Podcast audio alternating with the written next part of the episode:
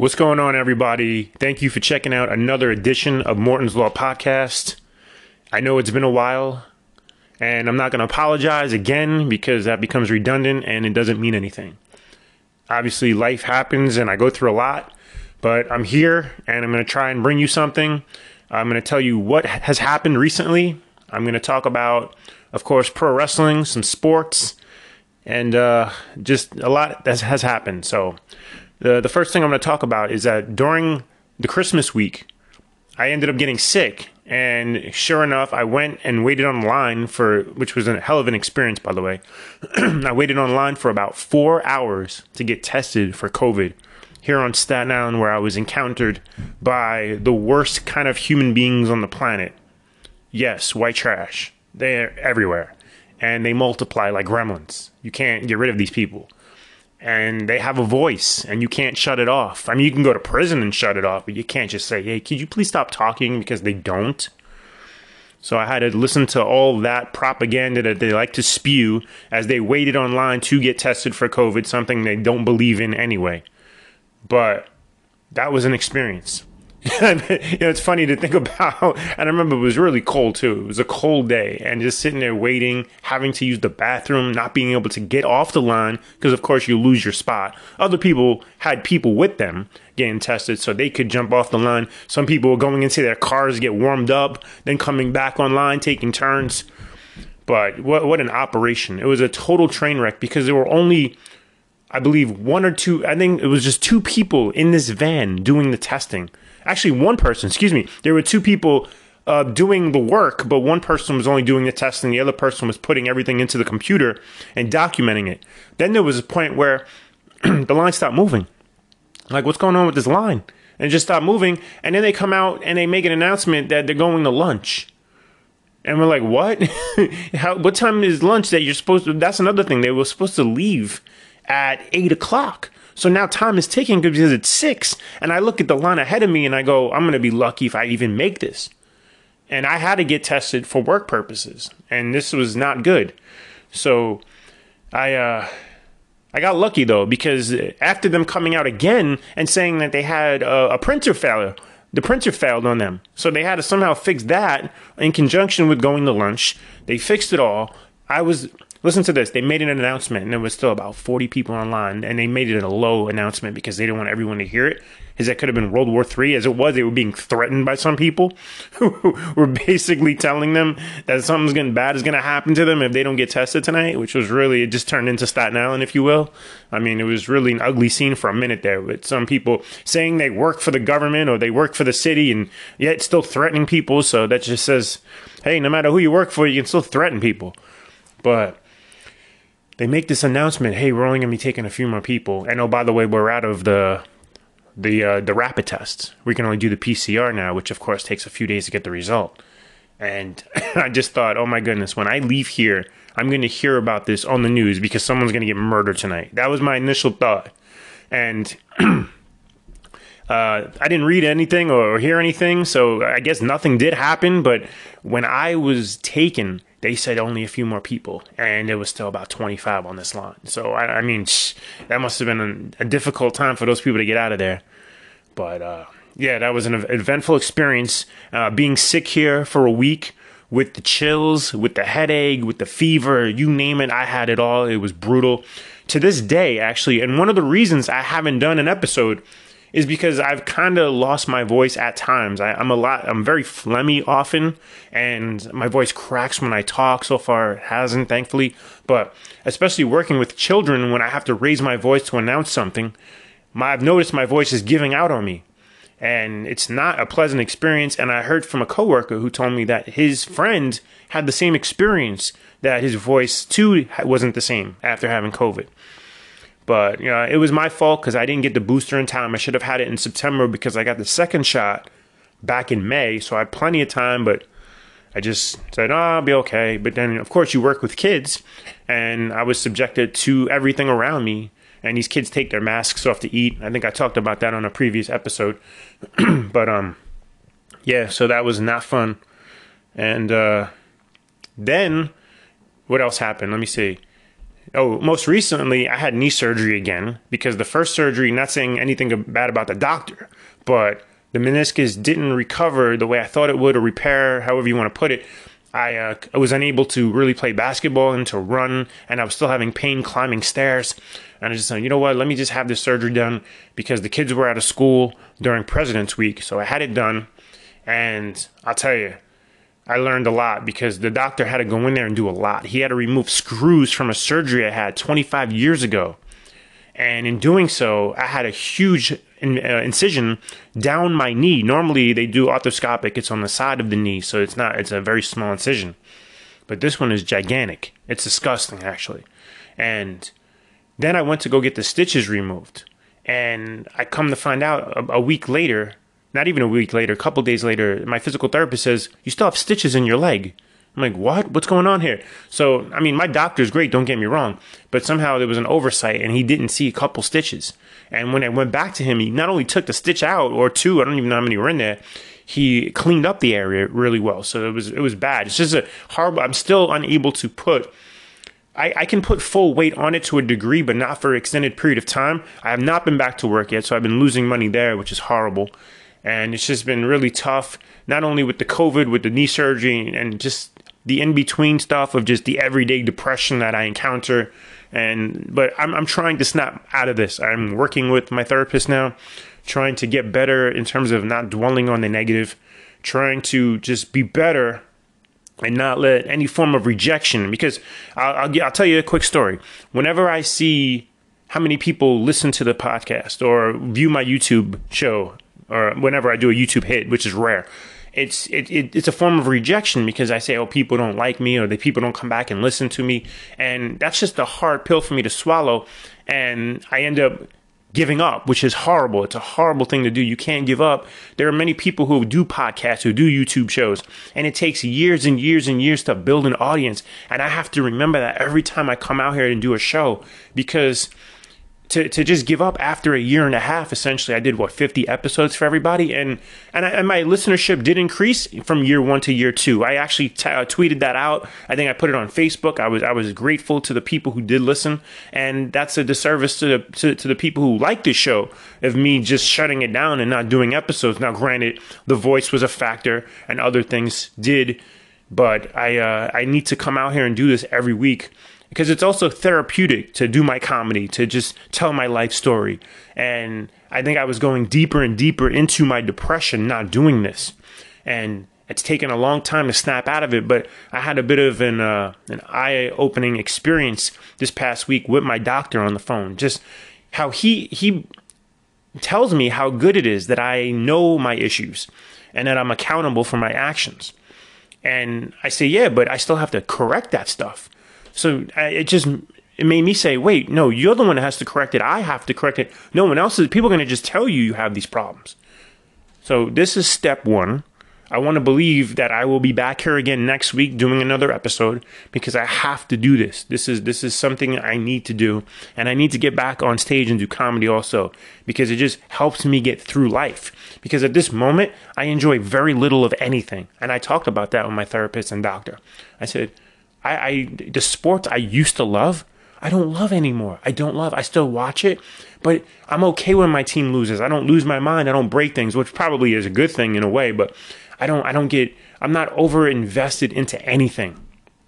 And it's it's bad sometimes to just sit there and go, "Wow, I hate everything." I've been watching movies a lot during the time I've been off, well, not off, but just recovering from surgery, and I've been watching movies like 40 Year Old Virgin, Knocked Up, and uh, This Is 40, a lot of the Judd Apatow movies. And and the character in the movie Pete, which is played by Paul Rudd, is a miserable married man. And I'm like, every time I watch these movies, I go, that's me. The only difference is I'm not married with children. I am exactly like this character, Pete, who hates every day of his life and is miserable and nobody wants to be around them and that's that's hard. I mean, I get it when people don't want to hang out with me because I bring everything down unless everything is good for me.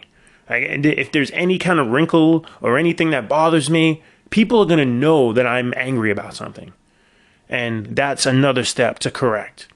Because it, it's no, I get it, I get it, and I have to I have to fix this. So moving along to lighter news.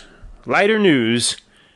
Andrew Cuomo is back in the news. Now think about this. In the time frame more recently anyway, of all the things that have happened, Russia invades Ukraine.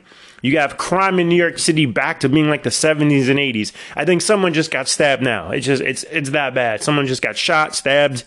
I mean, it, it is out of control. And you have COVID numbers thankfully coming down. I'm not going to go on a whole rant about COVID. Let's just hope it stays down. Let's hope more people get vaccinated and such. And then we have what Trump news every day. Is he going to run again? Yes, he will. Is he going to be indicted for this, indicted for that? Should he be? Probably. So during all this time of all these things happening under the radar, Andrew Cuomo launches an ad campaign in an attempt to restore his image. I read the article. I didn't see the campaign, but he spoke out against uh, cancel culture, which I am also not a fan of, just because I think it's a little absurd what you can and cannot say today. I mean, it's just that's out of control. So I'll agree with him on that. But I mean, when you think about Cuomo and all the things he's done, you're like, okay. like, I mean, you know it's unbelievable. It really is. And and the thought is with all the things he's done, it's like why can't he one day run for president with with everything I just mentioned? And and here I think would be the perfect Andrew Cuomo ad if he just came out and said the following, you know, just come out and say this. Just be honest with the people. Just say, "Listen, you know, I'm a piece of shit. But let's be honest. What did I do that's so bad? Did I commit murder?" You know, not counting the elderly, I mean, who died during COVID, of course. Did I rape? Okay, no one has come forward and accused me yet. Did I try to overthrow the government? You know what? Okay, let's be honest. I'm a big fan of the government and state and this country, so I wouldn't do such a thing.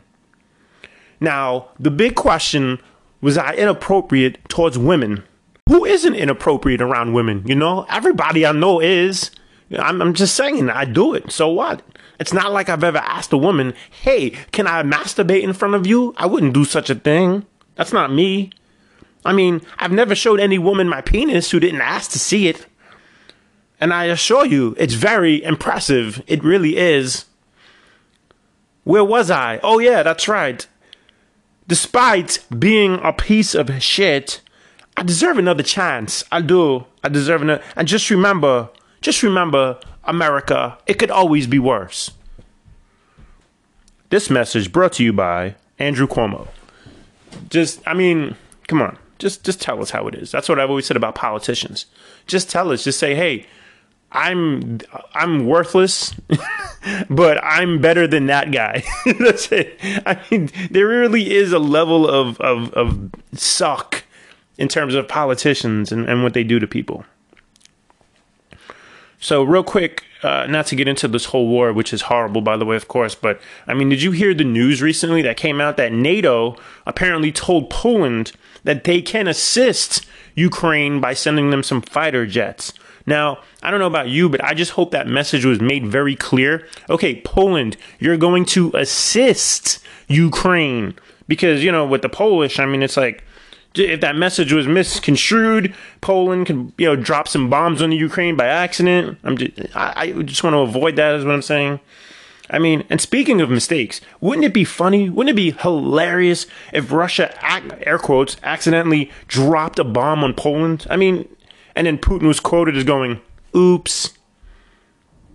I mean, you know, Polish people looking out the window and going, "Oh, look, fireworks."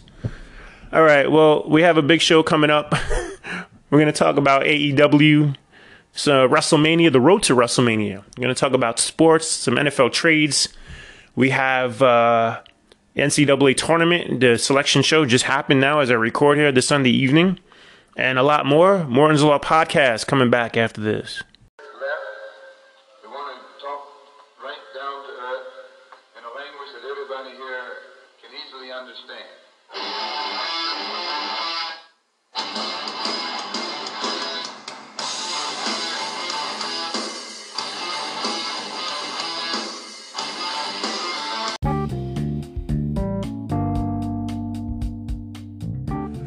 Welcome back to Morton's Law Podcast. Thank you for checking me out. Uh, don't forget to follow me on Twitter at Morton's underscore law. And I'm going to get back on YouTube very soon. I'm going to start doing a lot more, as I said in that first segment. And um, this is the step to rebuilding the trust of my audience that can come back and listen to me and know I'm not going to just leave again. So, a lot has happened in pro wrestling. Way too much to talk about to cover three plus months since my last episode. So, I'm going to just go into what has happened recently and we'll go from there. Okay? So, I've always talked about AEW being the Jekyll and Hyde company. Schizophrenic is an understatement. So, they go from what was, in my opinion, and what will arguably the best be the best pay-per-view of the year in Revolution to what was the most questionable dynamite ever. So many things that transpired this past Wednesday night, I still can't wrap my head around because it was just like dynamite on crack. So many things happened. But before I get into dynamite, let me first applaud Revolution. It was as good as people may say. If you hear people say uh, Revolution was a great pay per view, I'm telling you it was, so that means something because I don't just come out here and tell you I'm not in a shill for any company. I will dump on every company if I can. I will tell you when WWE is good. Not many people will do that. Okay, so aside from here's the thing the, the pay-per-view was great of course aside from the, the women's matches i have to be fair all right uh, jade and, and tay conti that was sloppy some jade's still learning so let's give her the benefit of the doubt there I thought the Britt Baker match was okay with Thunder Rosa not nothing to really. I mean, look, there was so many things around it that were great. When you get a match that's just average, you're like, okay, what was that? It was just blah. We're gonna talk about that more later, also. But we start off the show. I mean, well, before I start off the show, I mean, just in terms of the overall pay per view, you had Jericho and Kingston, you had Danielson and Mox, you had MJF and Punk, and even the main event with Page and Cole although underwhelming, still good. And you know, you guys know me. You know, I get excited as often as a lunar eclipse or a leap year. And I was, I got into this. I got into this show. It made me care about wrestling. Even the, the pre-show, the, the the go home show that Wednesday was was well done. They built the show correctly to make you care about. And and and some people, those who did buy it, it was great. I mean, think about it. If you spent that money you were rewarded with that purchase. Now, people talk about the lack of star power in pro wrestling. Mainly because, look, very few people know how to get over. Let's be honest. That's the problem with, with there's a lack of connection. I mean, fans, let's be fair, fans could care less because there's little to care about. That's the hard part. If you're not connecting, well, then you're, you're losing your audience. And oftentimes, it's about being real. Be who you are a lot of times they get these characters that come out on TV and try to be they're playing a character and, and the fans see right through it. It's scripted, specifically in WWE where they just play characters. They're they're basically actors. They're actors. They're not even wrestlers. And when I mention all that, the person I think of most in today, 2022, is Eddie Kingston. Eddie Kingston comes out and he's himself. He comes out and that's why they love this guy. Look at Eddie Kingston for a second. Just look at him horrible physique, average worker, but he's great on the mic and he speaks his mind, and the people love that. I mean, that connects with fans. That's the guy. He's the modern day DDP. He is the people's champ. There's no doubt about it. And the promos he had with Jericho that Wednesday night, the go home, all the stuff they said to each other was just brilliant. It was so well done. Even Jericho was great, and I've given him a lot of flack over the last 18 months. But that's how you sell a pay per view. I wanted to see this. How did you not want to see this fight? And then they they had a fight. That that was the key about this. They go in there and they beat the crap out of each other. It wasn't a wrestling match aside from Kingston dropping Jericho on his head in the early stages, which was really scary. But thankfully Jericho was okay. I mean, you know, harsh words was said and they brawled. That's as simple as wrestling should be. I mean, that that's great. It's just it's wrestling 101. I'm going to say that a lot today. It's wrestling 101. Make two people, you get a heel or a face or in this case, you have two at the moment two fan favorites and they have a reason to fight. Give them a reason. And look, Eddie Kingston winning was the right call. They made a good decision here to put Kingston over. I mean, look, he's never going to get a title, and he doesn't need it. Why doesn't he need a title? Because he's already over. He's over regardless. So that was well done. Eddie Kingston, I mean, look, he did it. It's, it's taken him this many years that they talk about in the promo for him to be on the big stage. And he's succeeding. And kudos to you, Eddie. Love it. Now, I haven't marked out for anything in wrestling in a long time. Marked out being that extravagant fan, the fan that's going to root and cheer for anything, have that moment where you're so excited for those people who don't follow wrestling. Now, when Punk's ROH theme played, I'm in I'm in the kitchen getting my pizza because I just ordered a pizza and I'm putting it on a plate and all of a sudden, I get goosebumps. I heard it from the kitchen and I got goosebumps. And I came running into the living room and I went, wow, he's doing that. And first of all, it's a great song. If you're not an ROH fan or don't know the history of ROH, go look up Punk's theme and go look at some of the entrances. See, this crowd for AEW, while some people did know it, as you saw, they shot the crowd a little bit, and one individual was singing along with the lyrics and knew it. Not everybody knew the song. A lot of people were like, What the hell is this? I'm sure a lot of people were like, What the hell is this? But if you're a fan and you go back to the early days of Ring of Honor 2003 from 2008 when Punk was there, and a little bit after that before he went to WWE, the fans got into his entrance. I mean, they were banging on the rails as he came out to the song and it was just it was it was very reminiscent for me and, and it's nostalgic to to see Punk come out, especially donning the old attire, having Justin Roberts announce him as the Second City Saints. All those things factored into the moment. Then then they shoot MJF's face and he's looking like, "Oh no, what did I get myself into?" That's the face. I mean, it's like he woke up the proverbial sleeping lion. And it was just perfect. And by the way, all this was apropos coming off of the news that Tony Khan bought Ring of Honor. So all this, it just made sense. It just made so much sense. Well done by CM Punk coming out like that. And the match was everything pro wrestling should be. Everything. Well, okay, let's be fair. We didn't need the thumbtacks. I'm not going to go on a rant about garbage wrestling, but the thumbtacks was a bit much. If you already have a dog collar and you're making each other bleed, the thumbtacks, this is a bit over overdoing it. Didn't need it. But I mean, it was brutal. It was a brutal match even before the tacks got involved. And aside from the thumbtacks, this match was brilliant. It was so brilliant. Everything was great. The selling, the pace, the facial expressions, guys looking like they're hurt, guys trying to fight through the pain. Everything. I mean, they took their time and made everything matter. And a lot of people trash WWE for their style and how everything is slowed down. But this match was the closest thing to a WWE match you'll see from AEW, is what I mean, and in a good way. In a good way, because WWE does have their great storytelling situations and their great matches. They do have that, and I've told you this. I don't dump on everything they do. And this match made me think of a WWE match involving two great wrestlers and working their asses off, as these two did. And it was perfect. And they, they told the story and they made people care. You had the, the hero versus the villain. However, in this match, the hero acted as close to a villain as possible. Let's be fair. CM Punk threw the rules out the window in this match. He didn't care. And the fans, it didn't bother them either that he was acting like a heel. Because the fans hate MJF so much, it didn't matter. Wrestling 101. That's how you draw heat. That's how you draw people people's interest. And then Wardlow comes out after these two beat the hell out of each other for like 20 plus minutes. And Wardlow can't find the ring, or at least air quotes pretends he can't find the ring. Then he gives it to Punk, and Punk KOs MJF with it.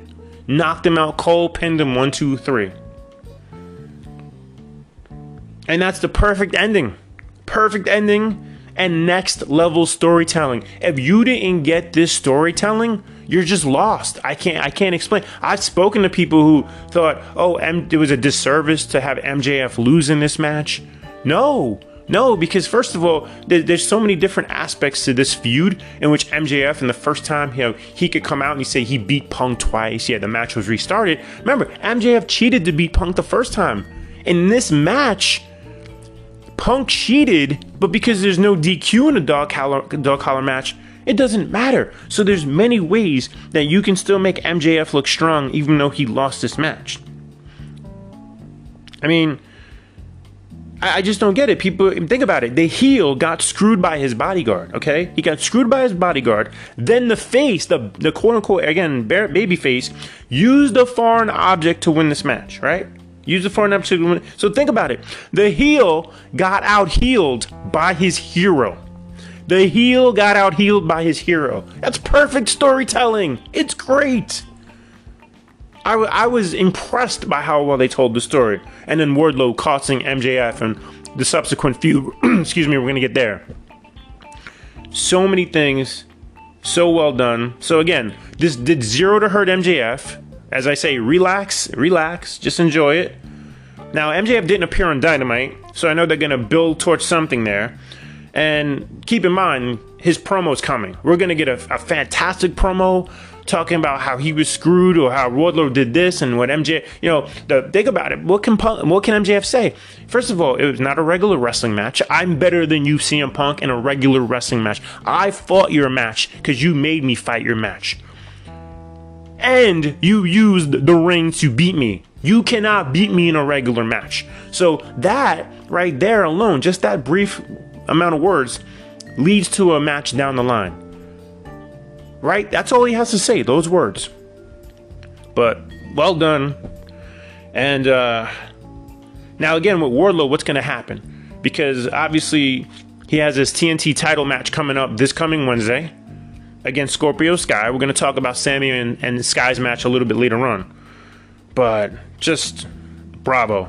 So now we have Moxley and Danielson. Another great story. Think about it. Moxley, they say, was a young kid watching Ring of Honor. They say he was at that very first show.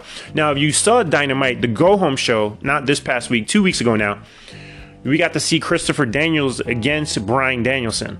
And that was an, that was a nice nostalgic match to have that because of course they were in the very first triple threat match along with if memory serves me correctly it was Low Ki I want to say I believe it was Low Ki or was it Xavier? I should know that. And it's either Low Ki or Xavier. I apologize. I should have looked that up. But regardless.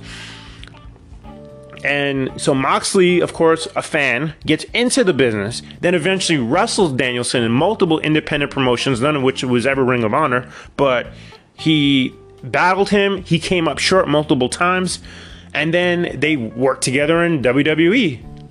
And then eventually we get this storyline here that they're back in A, they're in AEW together, and now Danielson wants to join forces to teach the young guys of tomorrow. He wants to teach the guys of tomorrow, but they want to do it together. And then Moxley counters by saying, "We got to bleed first before we can team together." That's how you make people care. Think about these storylines. This is so well done. Even if you hate AEW, you gotta go, well, they're doing it better than the other channel or the other company right now because they're making people care. There's so many bad storylines on that other. I'm, I'm, not even going to get into it right now because I, I, have this in front of me. But it's when you look, it's night and day in terms of what you want to care about. I mean, this was wrestling, as the fans chanted during the match. This is wrestling. This is wrestling. This is. Now I'm going to be critical of some stuff later. Stand by, but I have to I have to be I have to speak truthful about what's good. And while the finish came out of nowhere, let's be fair, it was, it was, a good match, and then out of nowhere, Moxley gets him in this in this bridge, and Danielson gets pinned. And you, you know you can crit- be critical of the finish, that's fine, but it's refreshing. What do I talk about a lot in the in the in the year and a half I did this podcast, the 50 episodes? I talk about having a finish without a guy using his finisher. Because a lot of matches are just that. You get these same matches over and over again where a guy will kick out of anything, but then he kicks out of the finisher, which is often, or he gets pinned by the finisher, which is often less devastating than any move prior in the match. So the occasional win without a finish works for me. And this was perfect. And then think about the post match. The post match, we have the new, newly signed William Regal, which by the way, I was surprised. I asked people about this because I didn't even look it up myself, so I don't know. And people just speculated. If you remember, he was in WCW for several years as Lord Steven Regal. The only reason he had to change his name in WWE or F at the time was because of Steve Austin. Vince McMahon never wanted somebody to have the same two first names, so they gave him William instead of Steve. So he became William Regal. It's kind of like Shane McMahon. Remember when Gregory Helms came over? When, uh, well, excuse me, when he was Shane Helms in WCW, he came over and he had to change his name to Gregory. He was Shane Helms because Shane McMahon was already there. So the point is, you know, he came out as William Regal, and however that happened, it is what it is. But we're going to talk about another interesting aspect of, of a, a, new wrestler who came over and was able to use his music from WWE. That, that in a minute. But um, so that happened, and it was great. Regal gets in Moxley's face. Moxley's bleeding. Regal gets in and gives him like a little like a headbutt just to get him to so he knows he's got to go shake Danielson's hand. Danielson's over there laughing. Then Regal gets in his face and it was it was just it was so well done. And then they shake hands and they bury the hatchet. So now what was sad was the Wednesday night on Dynamite. Regal comes out, both guys in the ring with Schiavone. Regal goes down memory lane, talks about his days in WCW. Back, I guess he started as early as 93, which I didn't remember. And Regal didn't look well here. And he didn't sound well. And as he talked about it, he clearly made it known that he's not doing well health wise, which was alarming because it just made me think about the Ultimate Warrior and how everyone said he gave his, his eulogy, his own eulogy, before he died on that Monday Night Raw and I hope the same doesn't happen to Regal here, but he, you know, a lot was said that was very sad. And wow, that was a tough pill to swallow listening to him talk about everything that he's gone through. And uh, I mean, I hope I hope he gets healthy. I hope I hope there's a chance he gets healthy and doesn't have something life threatening already and just isn't telling people. But and then he later went on Twitter because apparently he didn't hit the time cue and the interview was six plus minutes and was supposed to be shorter than that.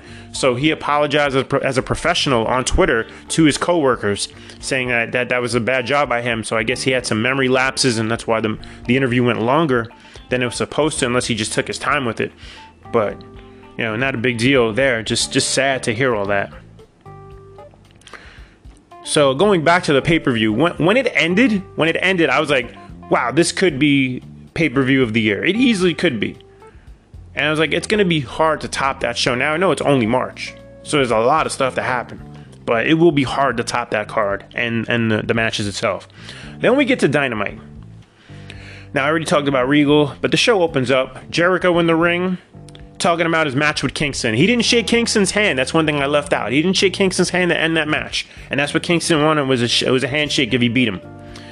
And he says, Now I'm going to shake your hand. Come out here, Eddie Kingston. So Kingston comes out, huge pop, no surprise.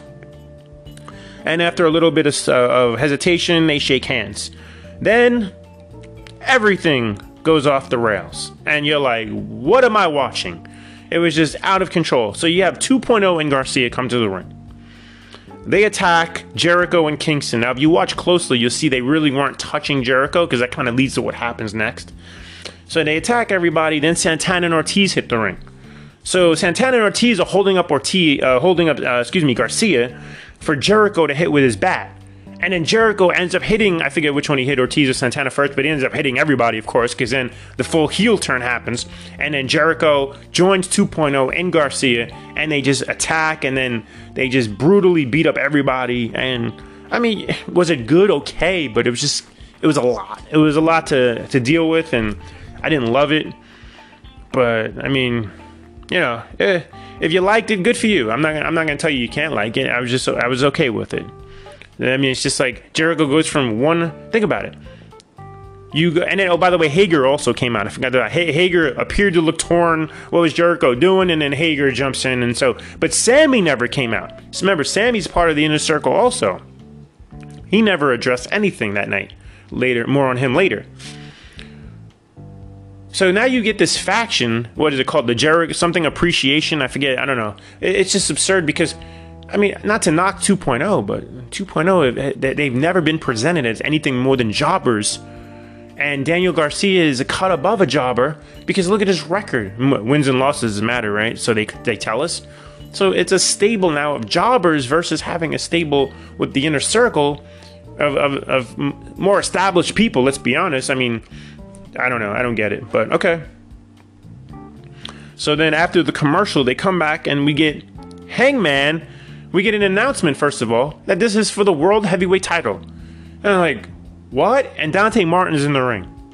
I'm, what did I miss here? I'm like, and they tell us during the, the, the, the match that Dante Martin has won, won like I guess 20 of his last 24 matches, and he's the number two contender. Don't quote me on the record, by the way. Number two contender, and I think of myself, wait a second, Dante Martin just lost to Hobbs in the ladder qualifying match. I'm like, how how is he not dropped in, in the rankings? How is he still number two? You're telling me with all the talent in this company, Dante Martin is number two. So wait, wait, how is MJF not two? How is Punk not two? How is I mean, if Adam Cole was one and he lost, well then of course he goes back of the line, which makes sense. But how would Martin jump over all those guys? So you're telling me you're telling me that their rankings, which I didn't look at by the way. So pardon me if you're looking at it going, wait, this does make sense. You're telling me Martin jumped over MJF. Punk is now one, Martin's two. So where, where was Hobbs after he beat Martin? Again, if you're talking about rankings in terms of sports, power rankings, or in college sports, you have the the writers and the coaches polls, and if the team is number whatever five and they lose to an unranked opponent, or or in, in this case, I guess Hobbs would have been ranked, they would jump, they would fall down. So in theory, Hobbs should have been ranked higher than Martin. Again, this is just a flawed system that I'm trying to make sense of, and no one can. So if you can get all past that, right? If you can get past all of that, and good luck, Martin is number two, and out comes Hangman. And I'm like, okay. so then, oh, you know what? Uh, one other thing, and again, I hate to drag this Dante Martin because so many things happen. First of all, where was his wins? Because if he beat, I know he beat Hobbs. He did beat Hobbs before losing to him, but brother Darius just returned. He was in the the uh, the, the, la- excuse me the tag team battle royal, so we know Darius is back. And if we're not seeing these wins on Dynamite or Rampage, what do they mean? What do they mean? I mean, we're going to talk about Scorpio Sky later on this same topic, but it's like I just don't get it. And you would think that Darius is back. They're going to focus now on Top Flight.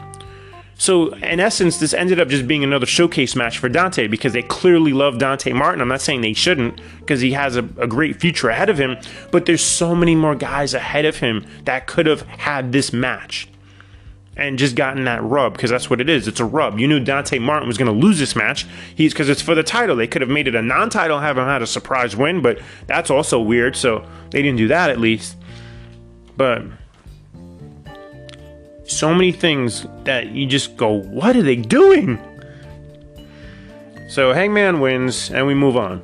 So now I imagine Dante is going to focus on the tag team division finally with his brother. And they, they eventually will be the tag team champions. Top Flight has tremendous potential. So, again, with the contender situation, Thunder Rosa loses to Britt Baker at Revolution. Talked about it briefly, subpar match, whatever.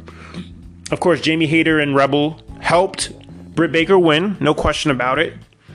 I mean, there was so many things in this match where they were getting up on the apron. Of course, there was that moment where, uh, well, I'll talk about that in a second. But here's the thing: to me, it's just they do this number one contender match, right? They talk about so Thunder Rosa loses. Now she's gonna wrestle Leyla Hirsch to determine the number one contender again. Give me something more creative than that. If anything, she should be on the microphone yelling for Tony Khan or yelling for any AEW management. You saw that match. I shouldn't have to wrestle anybody. I want Britt Baker. Britt Baker, you get out here. Or go in the back and attack Rebel, attack Hayter. beat them down until Britt Baker will give you the match. Give Britt Baker a reason to give you a rematch as opposed to just having to wrestle Leyla Hirsch, who, by the way, was getting a nice push and was climbing the rankings, and then out of nowhere just has to lose to Thunder Rosa. That it's a little bit much for me, and I didn't like that. I didn't like that. There was a way to go around that to give Thunder Rosa a rematch instead of her having to beat Leyla Hirsch like that. So then they do this spot, by the way. Man, you know, talking about the match, I'm sorry, I had to go back. I got to go back to the, the, the pay per view match, which was ridiculous because I rewatched this for a second. They did a spot where Hayter throws in the belt, throws in the, the title belt, and Baker does a curb stomp. Curb stomps her face on the belt, and you get a two count. What, what is the? Uh, why are we using foreign objects anymore? Why? Why are we using foreign objects? The same thing happened, by the way. Part, of my ADD and, and me going, you know, scatterbrain here, but I was just watching Major League Wrestling the other day, and they're doing good things. But I'm watching a match with Alex Kane and, and, and Calvin Tankman. And the outside, uh, the manager or bodyguard, whatever you want to call him for Alex Kane, is outside the ring and has some kind of foreign object and starts hitting Tankman with it. And in essence, the referee has to stop the match. His ha- Tankman couldn't walk. So he goes up the ramp. Kane gets on the mic. He berates Tankman, calls him a, a, loser, a failure, all these other crap words that's going to, of course, bring Tankman back. So after the ref calls the match off, Tankman comes back in. Now, here's what makes no sense. If you're booking this, I mean, uh, look at it twofold. Tankman could have done one thing. He could have easily just rolled out of the ring, taken a 10 count. Think about it. Things we don't see in wrestling. We don't make wrestlers look smart. We make them all look like jockheads, like idiots, meatheads. If Tankman rolled out of the ring says, I'm not going to let you pin me. I can't move because your guy hit me with a foreign object. I'm going to take a 10 count here, lose by count out. Then I'm going to go to, a, to MLW management and you're going to look at the videotape and this guy's going to be barred from ringside next match and then I'm going to beat you for your title. Could have done that. Instead, Tankman comes back and eventually loses clean. He so in essence, while the, there was interference, he decided to come back in because he was his manhood was challenged, or whatever you want to call it, and he ends up losing uh, on a roll-up pin or whatever it was. I forget exactly how he lost, but he wasn't hit with another foreign object to cause him to lose, so he kind of lost clean. So that just kills Tankman. Why? Why? I mean, they don't make wrestlers smart. They really make them as dumb as possible. And that just bothered me here in terms of like the foreign object. What does it mean? If you're not beating anybody with it? You use the championship belt in this women's tag match, and, and, and they kick out on it. So again, foreign objects don't matter anymore. So that was just my rant on that. So I mean, this. But listen, as as good of a show this was, Revolution, you have to get past some. It's hard to it's hard to get past and ignore the kicking out of everything and that that goes to the the, the three way match for the tag titles. I mean, you have you have reDRagon uh, and Luchasaurus and Jungle Boy. And I mean, they, they kick out of everything. They kick out of everything. What can you? I mean, it's unbelievable. The Young Bucks are the worst, by the way. What, what don't they kick out of? But that's wrestling 2022. But I digress, as Taz loves to say, but I don't think he knows what it means. All right, so back to Dynamite. So I mentioned that Thunder Rosa killed Leyla Hirsch's push. Just, just, bizarre booking. Just bizarre booking. And now we get this rematch in the cage this coming Wednesday. And I would be shocked if Thunder Rosa doesn't win. She has to win. For them to go to this extreme, she has to win. And I don't know if Hayter's finally going to cost Britt Baker the match because they've always been teasing Hayter as not doing the DMD, so therefore she has issues with Baker or doesn't kiss her ass the way Rebel does. I don't know. Next up, we get the Andrade Hardy family office segment. And for the first three minutes of this segment, this was turn off your TV. That's how bad it was. It was a bad Monday Night Raw sketch. It was horrible. It was as bad as segment. It was it was WCW Thunder bad. It was any company that you've ever seen that had the worst segment ever. This was it. It was bad. But it was rescued. I'll tell you how in a second. So they did so Andrade, who should have subtitles when he speaks.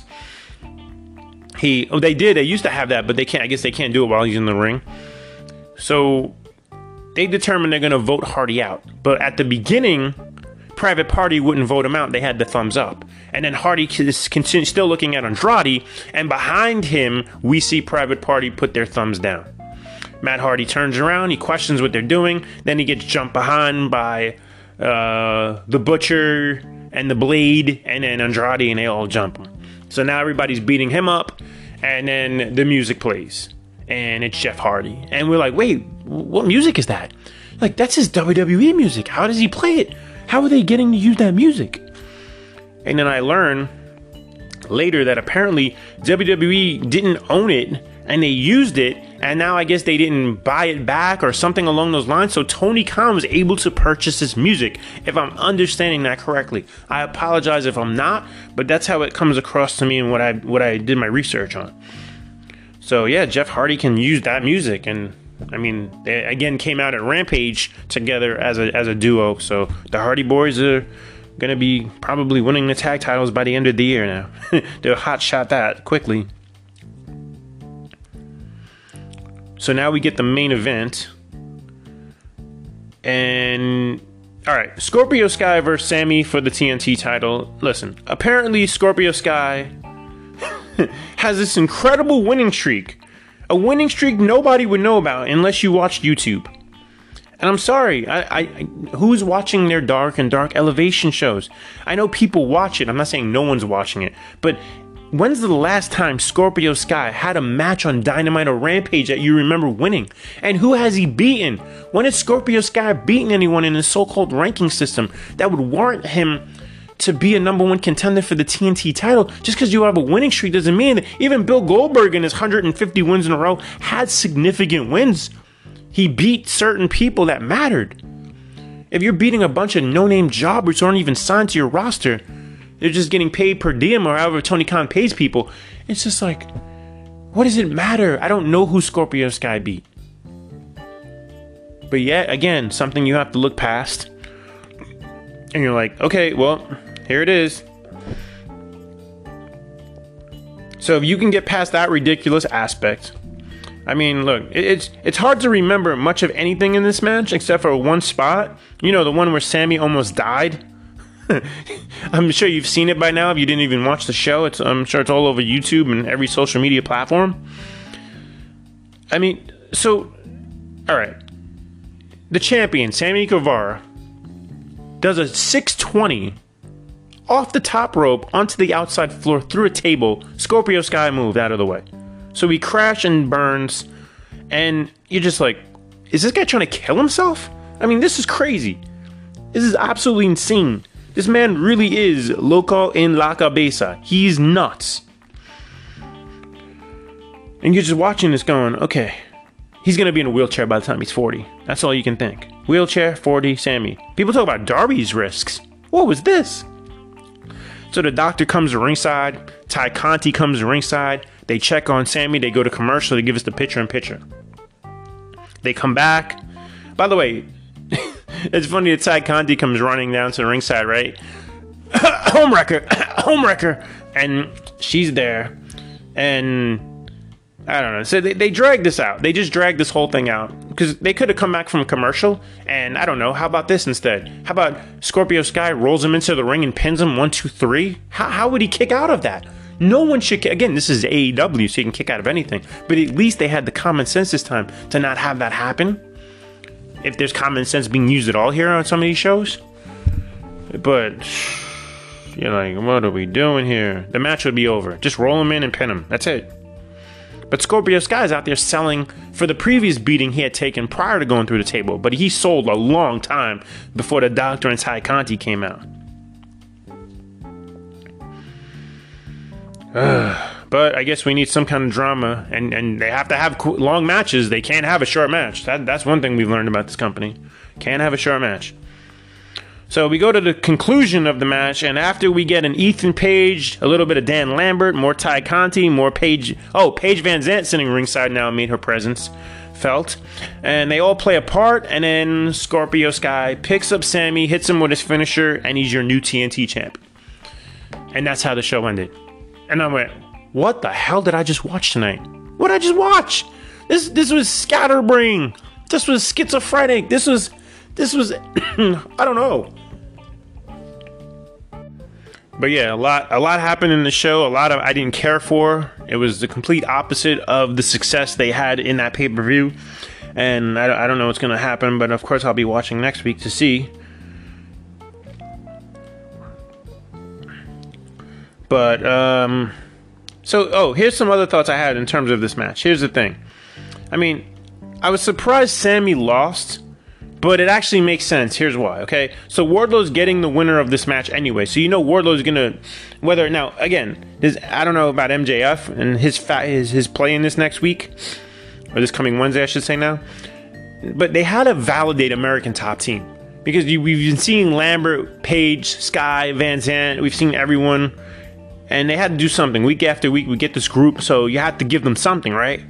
I mean, it's a difficult decision for Tony Khan in terms of everything he has with Wardlow. Does Wardlow get the title so fast? Does MJF cost Wardlow?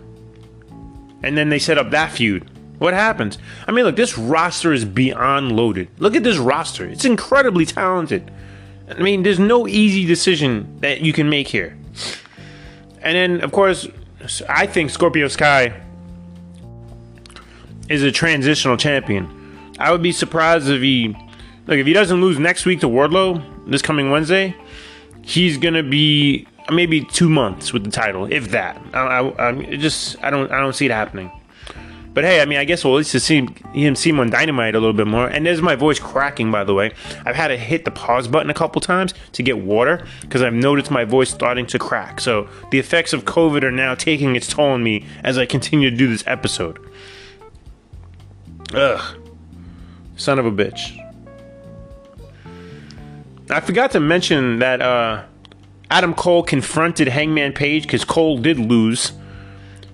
Saying he, of course, he said he got lucky that he beat him. He wouldn't beat him again. So I guess we're to see that down the line. I mean, we did have Don Callis come out at the Revolution buy-in and basically promote that Kenny Omega is returning soon. So he's going to be injected into the t- world title picture. No surprise, he's a former champion. He should be. He lost to Page. I mean, you can't keep him out of there. Of course, we'll see what they do with Punk now that he should be the number one contender, beating MJF. Listen, AEW is far from perfect, but the one thing they aren't is boring. They're never boring. You may like or hate something, but you're invested for the most part. A couple things you don't care about, of course.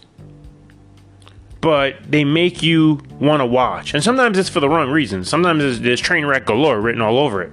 But it's not boring. Now, the only bad news they got this past week was the ratings, even though Tony Khan, of course, spin it with the demo. For the go home show and the post pay per view show, their ratings dropped under a million. And they dropped even more for the post show, which isn't good. You don't want to have either show have your ratings drop. Now, we get that the demo is important for advertising people who know TV or work in TV or just research this. I get it. The 18 to 49 people are they who they target to buy the advertising. Yes, makes sense. However, it's hard to brag when you just lost viewers. But that's what Tony Khan does. Like he he I'm sure people were asking him, "Oh, you just lost viewers for the last 2 weeks." Oh, yeah, but we're number 1 in the key demo. We're number 1 in the key demo and we beat all the other sports. We beat basketball, we beat whatever is going on. And you're like, okay, well, you have to spin it somehow. I mean, think about it. It's the equivalent. Let's put it in perspective. If my show had X amount of listeners, and then I started to lose X amount of listeners, but I didn't care about the listeners I lost because, oh, I have a core audience who subscribes and maybe supports the show via Patreon. You know what I mean? Think about it. No, I wouldn't care. I mean, I would not, I would still be angry that I lost listeners. I wouldn't care if I have like how many people supporting the show. I would want to know why people stopped listening to my show. What did I do you didn't like? Instead, Tony Khan spins it and says, okay, well, we're still number one in the key demo instead of going, well, why did we lose 50,000 people? What, what, what was, what rubbed them the wrong way? Now, I'm not saying he isn't asking those questions behind the scenes, but of course he has to put up the front and say, oh, well, we're still number one. But by the way, uh, wink, wink, nudge, nudge on those who may want to support the show financially or any way, shape, or form. Word of mouth, I appreciate it. Yes, I know I need to keep doing episodes, but I will. Moving along, I have tried to watch WWE. I watched the New Year's One show, whatever the hell that crap was called, and uh, I mean, Snurfest. I mean, just bad, bad, just bad. It's so bad.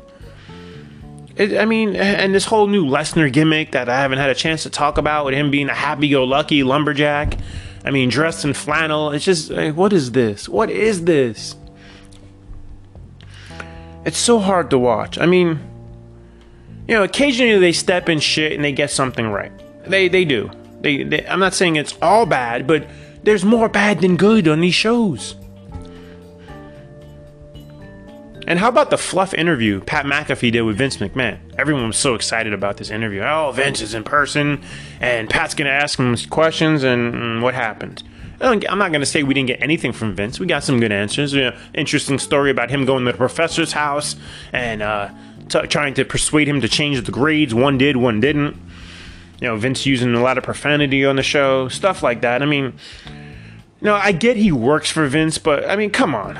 I mean, now, my thought is this. Usually, when you do an interview, there's what's called a pre interview. So you ask the person, hey, can I ask you about this? Can I ask you about that? And the person will say, no, no, no, I, I can't talk about that. And that's called respect. That's how you get the person to come back. Because if you blindside somebody with a question, I mean, they could either just hang up on you or not answer it, and you're never going to hear from them again. So there's a way to do that. So my thing is either Vince said, no, I'm not answering any of these tough questions that you may have or someone else within WWE said, Pat, you can't ask him this, you can't ask him that. And maybe that happened, maybe it didn't. It seems like now Pat is a fan of the business and he appreciates the business. But as you watch his show, I think the guys around him, I don't know who all those guys are. Obviously, there's a producer, there's a there's a guy who takes phone calls probably i don't even well actually do they do phone calls i'm not sure but they have a lot of people on that show they seem to know more about the business than pat may but I'm sure maybe they even said, hey, you can't ask Vince this because Vince is not going to like that. But it was a fluff piece. Now, apparently, Vince did announce, I watched it, I say, say apparently McAfee's going to have a match at WrestleMania. Initially, they said it was going to be against Vince. Now I'm hearing handicap matches. Changes daily, by the way, with, with Austin Theory, who was one of the bright spots of the WWE program, along with, of course, Roman Reigns and a few others.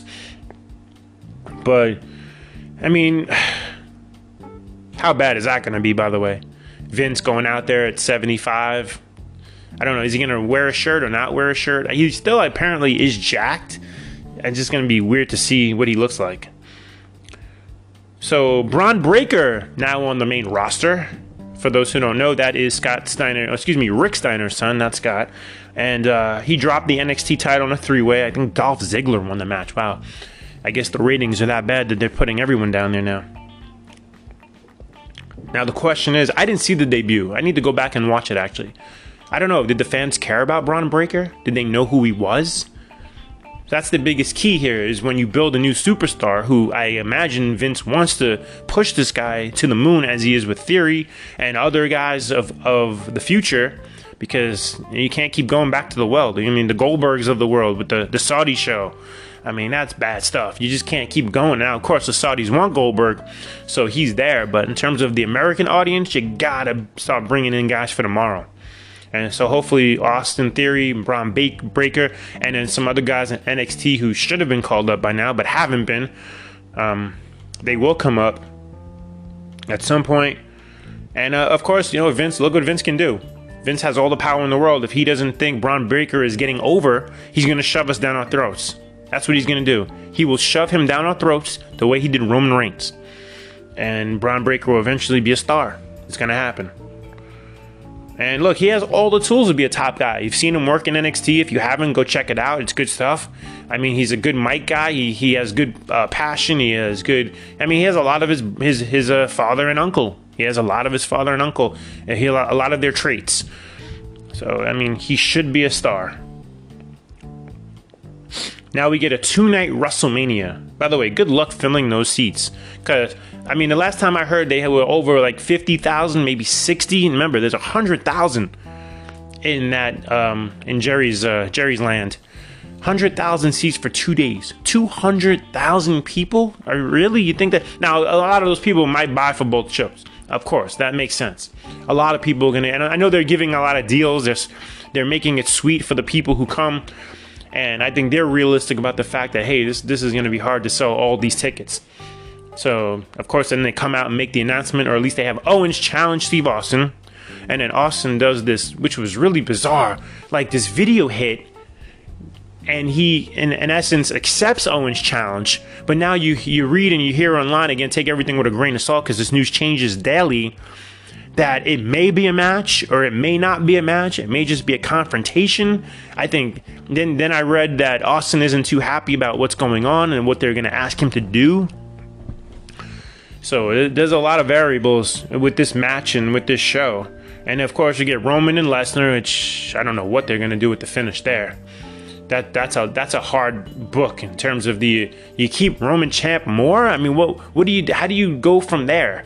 Now, I guess Drew McIntyre can be in the picture at some point just because he's back on SmackDown. And here's the question that everyone talks about with this match, Roman and Lesnar.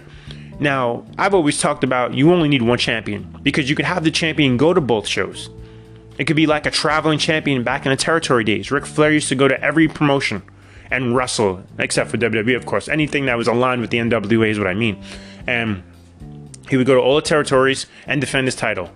And I think it makes sense that the winner of this match, you get rid of the Universal title because it never meant anything. And Vince tried to do everything in his power, including putting it on Roman Reigns to make it sound credible. But remember when it was the red belt and it was ugly, no one cared about it. And it was just like people like get rid of this thing. And now could they get rid of it? I don't know. I don't know if they're officially going to get rid of it or not. But it, it could be unification, which could then lead to what? Could we actually get the end of the brand split? Which I hope happens. Because think about it, they're cutting their roster down so much now. And then you even have to ask the question WrestleMania is coming up. There's normally post WrestleMania cuts. Could they actually trim the fat more? Is that possible that more people can be cut? I mean, I guess if the NXT guys are ready, if they think they're ready, then they're going to bring more up and more cuts can happen. So that that's a lot of interesting uh, thoughts right there in terms of the future of WWE with the with the potential cuts and then the brand split. Could that come to an end? Because I've been calling it for for a long time. Think about it. you can get more ratings on Raw if you have Roman consistently on both shows. If you have Brock consistently on both shows. I mean, everybody, you get your top guys, of course, your top 10 or 12 guys, have them go back and forth to both shows. Then you have other guys that may disappear for a little while via injury or whatever it may be. Then you get them come out and you keep everything fresh that way. You don't have to shove everybody down our throat every week. And then and the roster's still big enough where it makes sense. Well, that wraps up wrestling. There's a lot more I could talk about, but not, this is the first show back. We'll we'll just do it as I go. Morton's Law podcast coming back with some sports, and we'll wrap it up and say goodnight. All right, coming back after this.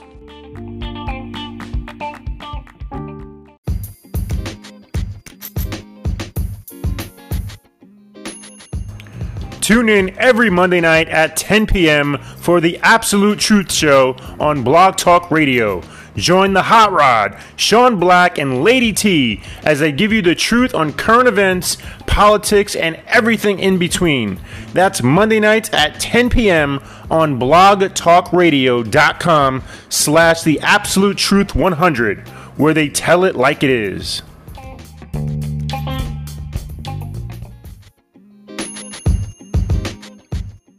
Welcome back to Morton's Law Podcast. This is crazy as I'm recording here on this Sunday evening at 8:20 right now.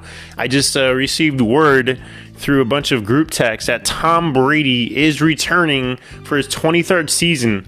He tweeted out that he was just not ready and he realized over the last couple months that it's not his time to go and he wants to be back on the field, that he's unfinished business and uh, he's gonna yeah he's going back to the bucks because arians made it pretty clear that he will not go to any other team so i guess he inquired i know there were rumors that he wanted to go to the 49ers that's what people said i don't know how true that is a speculation of course but I guess Tampa Bay said, no, no, no, no, no, we're not letting you out. You want to come back, you know, play for us. And look, they have the team the team is in place. Yeah, people even said that if Brady did leave, Tampa Bay would com- be competitive this upcoming season. Granted, they have some people in free agency, and I know Godwin is one of them.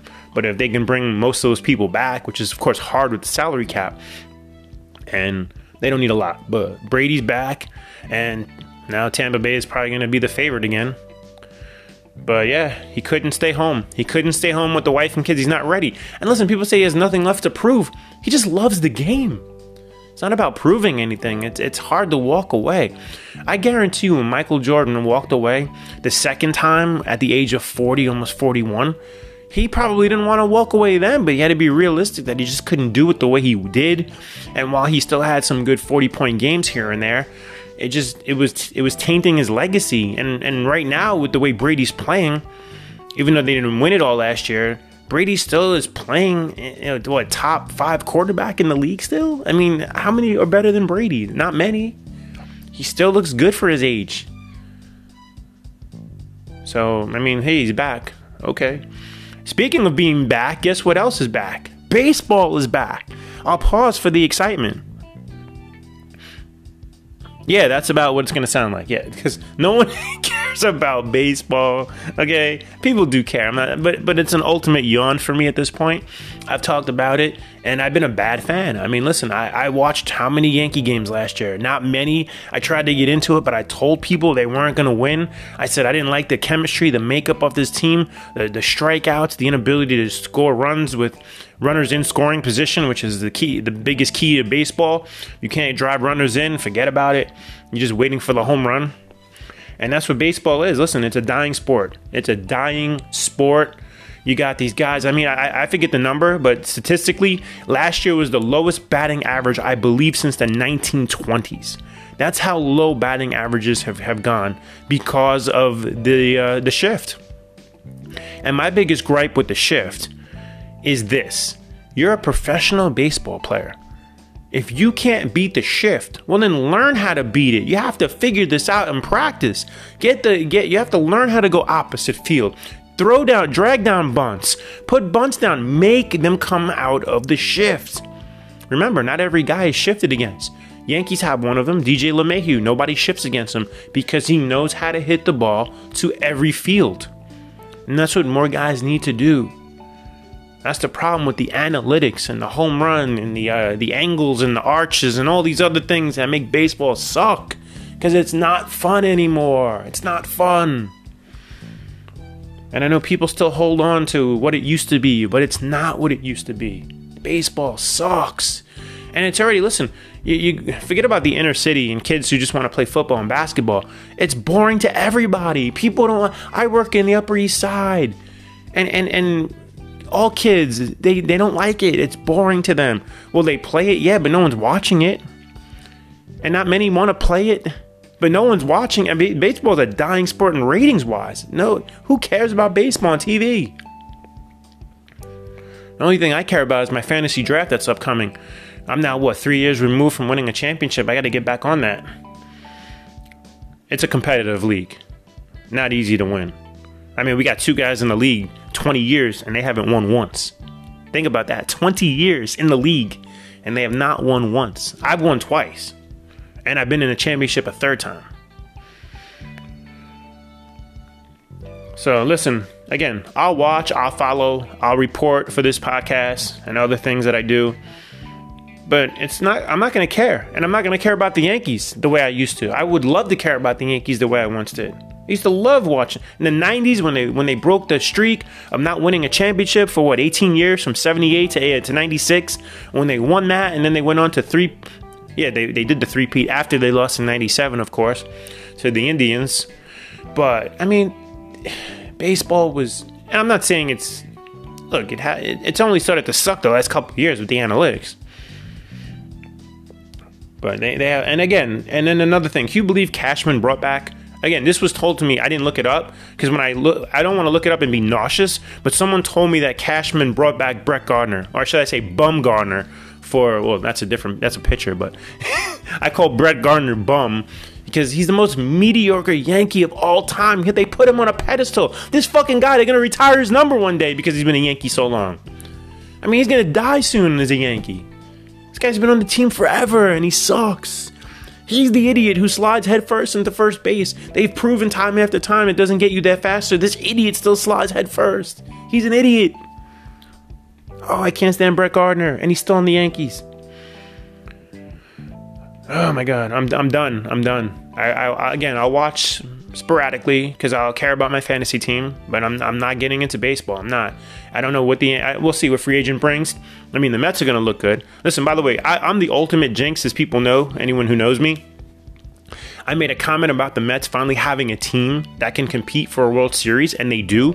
Their roster's legit. They have a good starting. Obviously, getting Max Scherzer now.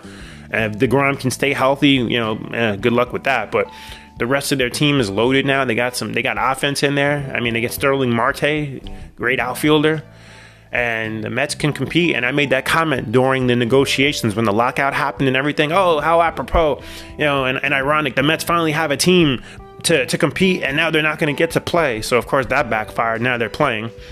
So I'll have to sit through the Mets. Although with their slew of injury history, we'll see how that holds up. I'm gonna get killed for that. I know there's a lot of Met fans that are gonna kill me right now. So that's people that I know.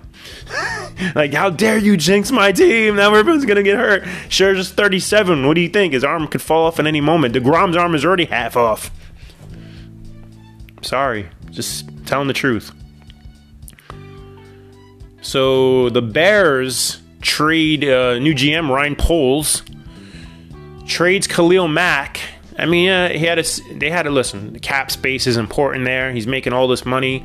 They tra- trade him to San Diego, who's now loaded on defense. I mean, they're gonna be good luck uh, with whoever, whatever quarterback faces that D line now. Holy shit! You got Bosa and Mack. They're loaded.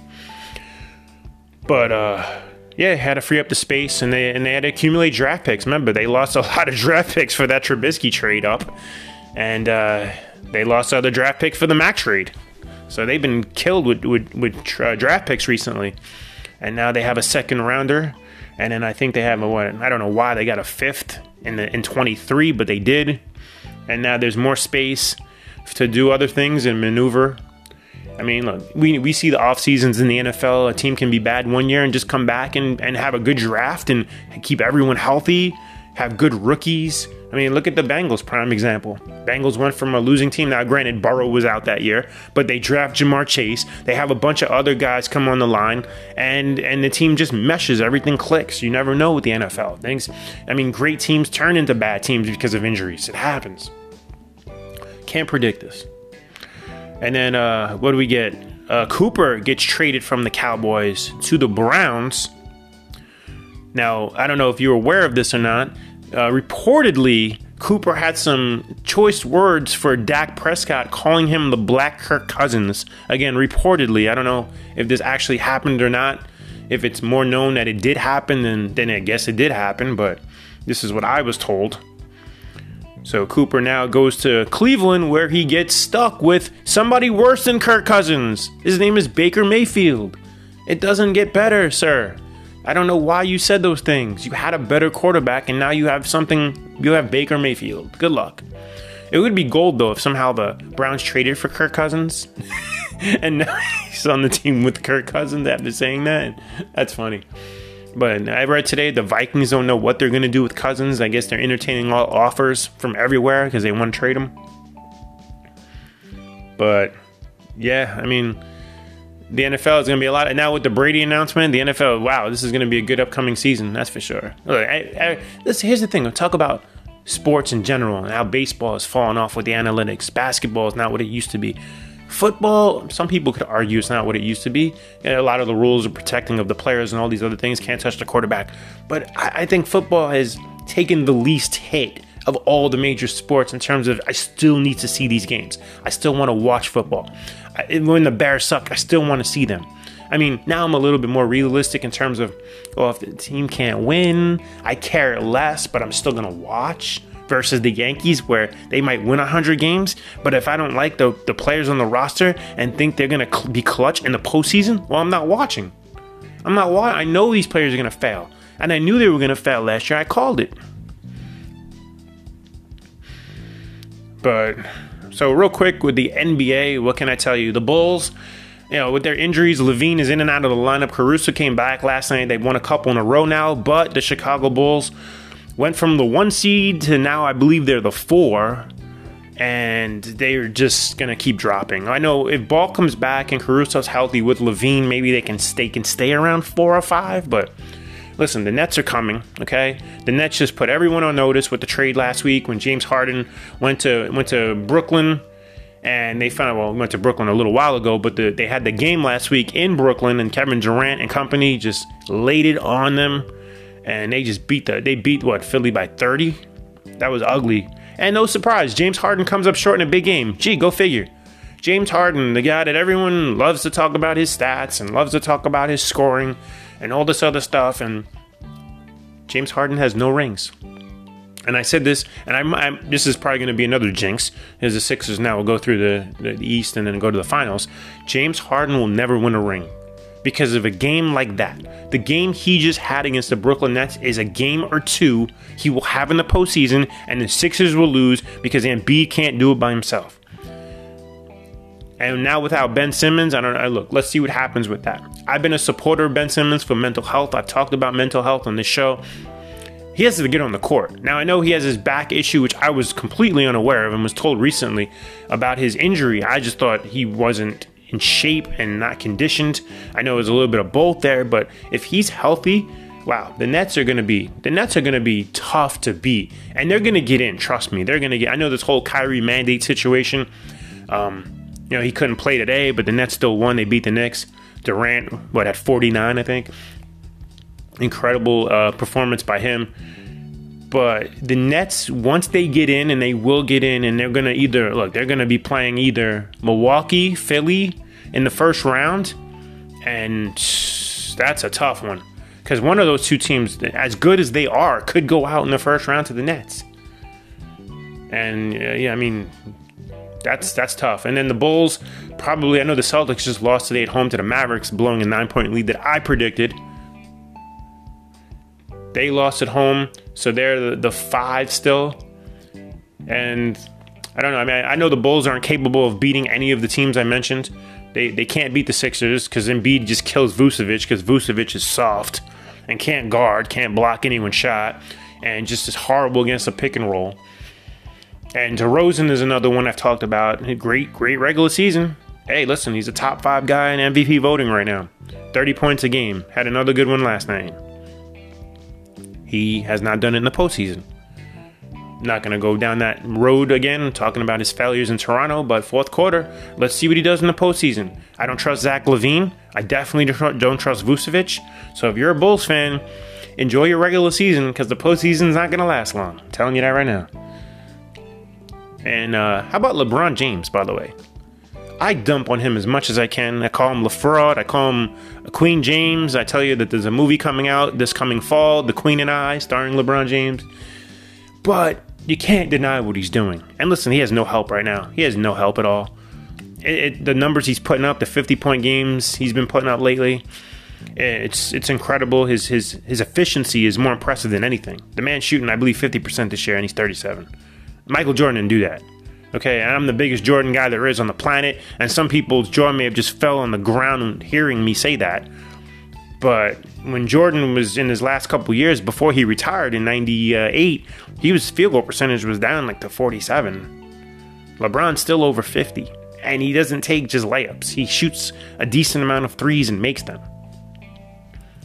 So his numbers, his rebounds, his assists, I mean, he's, he's a freak of nature, his physique, everything about him, no sign of decline. But again, he's one man with no AD and a bunch of who are these people? What, what are they to do? I mean, they get a little out of Malik Monk here and there. I don't know who's coming. I don't know when Davis is coming because he's he's made of plastic, so he's liable to get hurt again.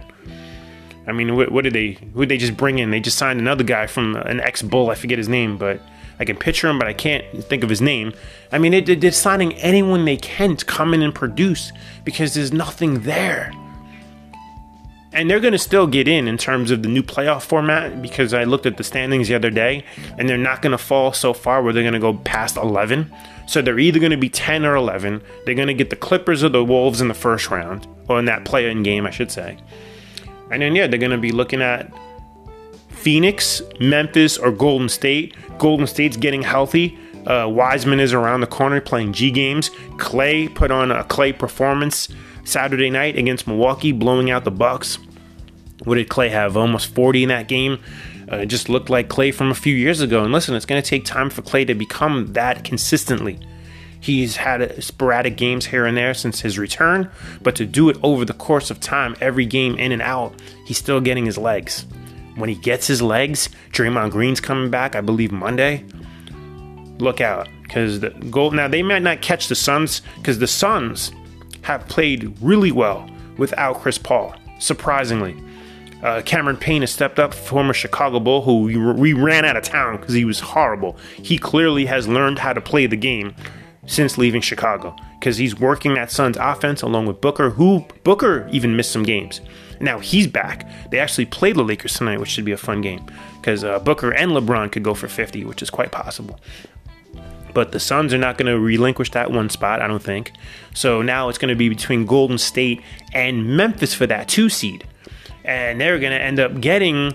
Now, again, I think the Lakers are one and done. I, I personally, a lot of people say, oh, their experience, oh, LeBron this, oh, LeBron that.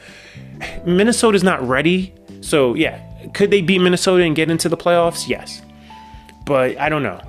And then if they do get in, whether they're playing Memphis or Golden State or Phoenix, forget about it. I don't I don't give them a chance. Now people say, "Oh, Memphis isn't ready. They're still young. Ja Morant learning how to win." Maybe. Maybe, but I think they're going to outrun them in the long run. They're going to get them tired. Again, is AD there? Is he not there? there there's a lot of question marks. But ultimately, the Lakers are going to be out very fast. And then we've heard the stories about LeBron wanting to play with his son. We'll see what happens there with the future. And uh, yeah, any other NBA news I'm trying to think about right now that has happened this past week. I mean, aside from the Knicks, the Knicks, who they're not going to make the playoffs. I mean, that loss today. I mean, Kyrie not playing, they still found a way to lose. That offense just gets stagnant. Sometimes Randle, tough to watch. And yeah, I don't I don't see them finding their way into that that 11 spot because they're what are they now 28 and 40, brutal. Thibodeau lost his mind today on a couple bad defensive uh, breakdowns. You had to see it. The Nets got out and running off turnovers, and he's just, oh, that's not going to last much longer. It's just hard to watch a lot of today's players. They just don't do the right things on the court. You just see it. You see the bad passing. You see so many cross court passes that are just picked off. You see guys driving in the lane when they have a layup and then they try to pass it to a guy cutting. That gets picked off. You see passes that should be bounce passes and they're not, and they get picked off. Like what? What are you doing? You're swinging that ball. You got to bounce it. Guys, guys are in the lanes. There's so many bad basketball plays you watch across this league in every game. It's painful to watch. It's such a bad game. It really is a bad game. But you get, you know, there's moments where it's good. You get, I'm not saying everything is bad. You have your good teams I just mentioned, and they play the right way for the most part. Still too many threes.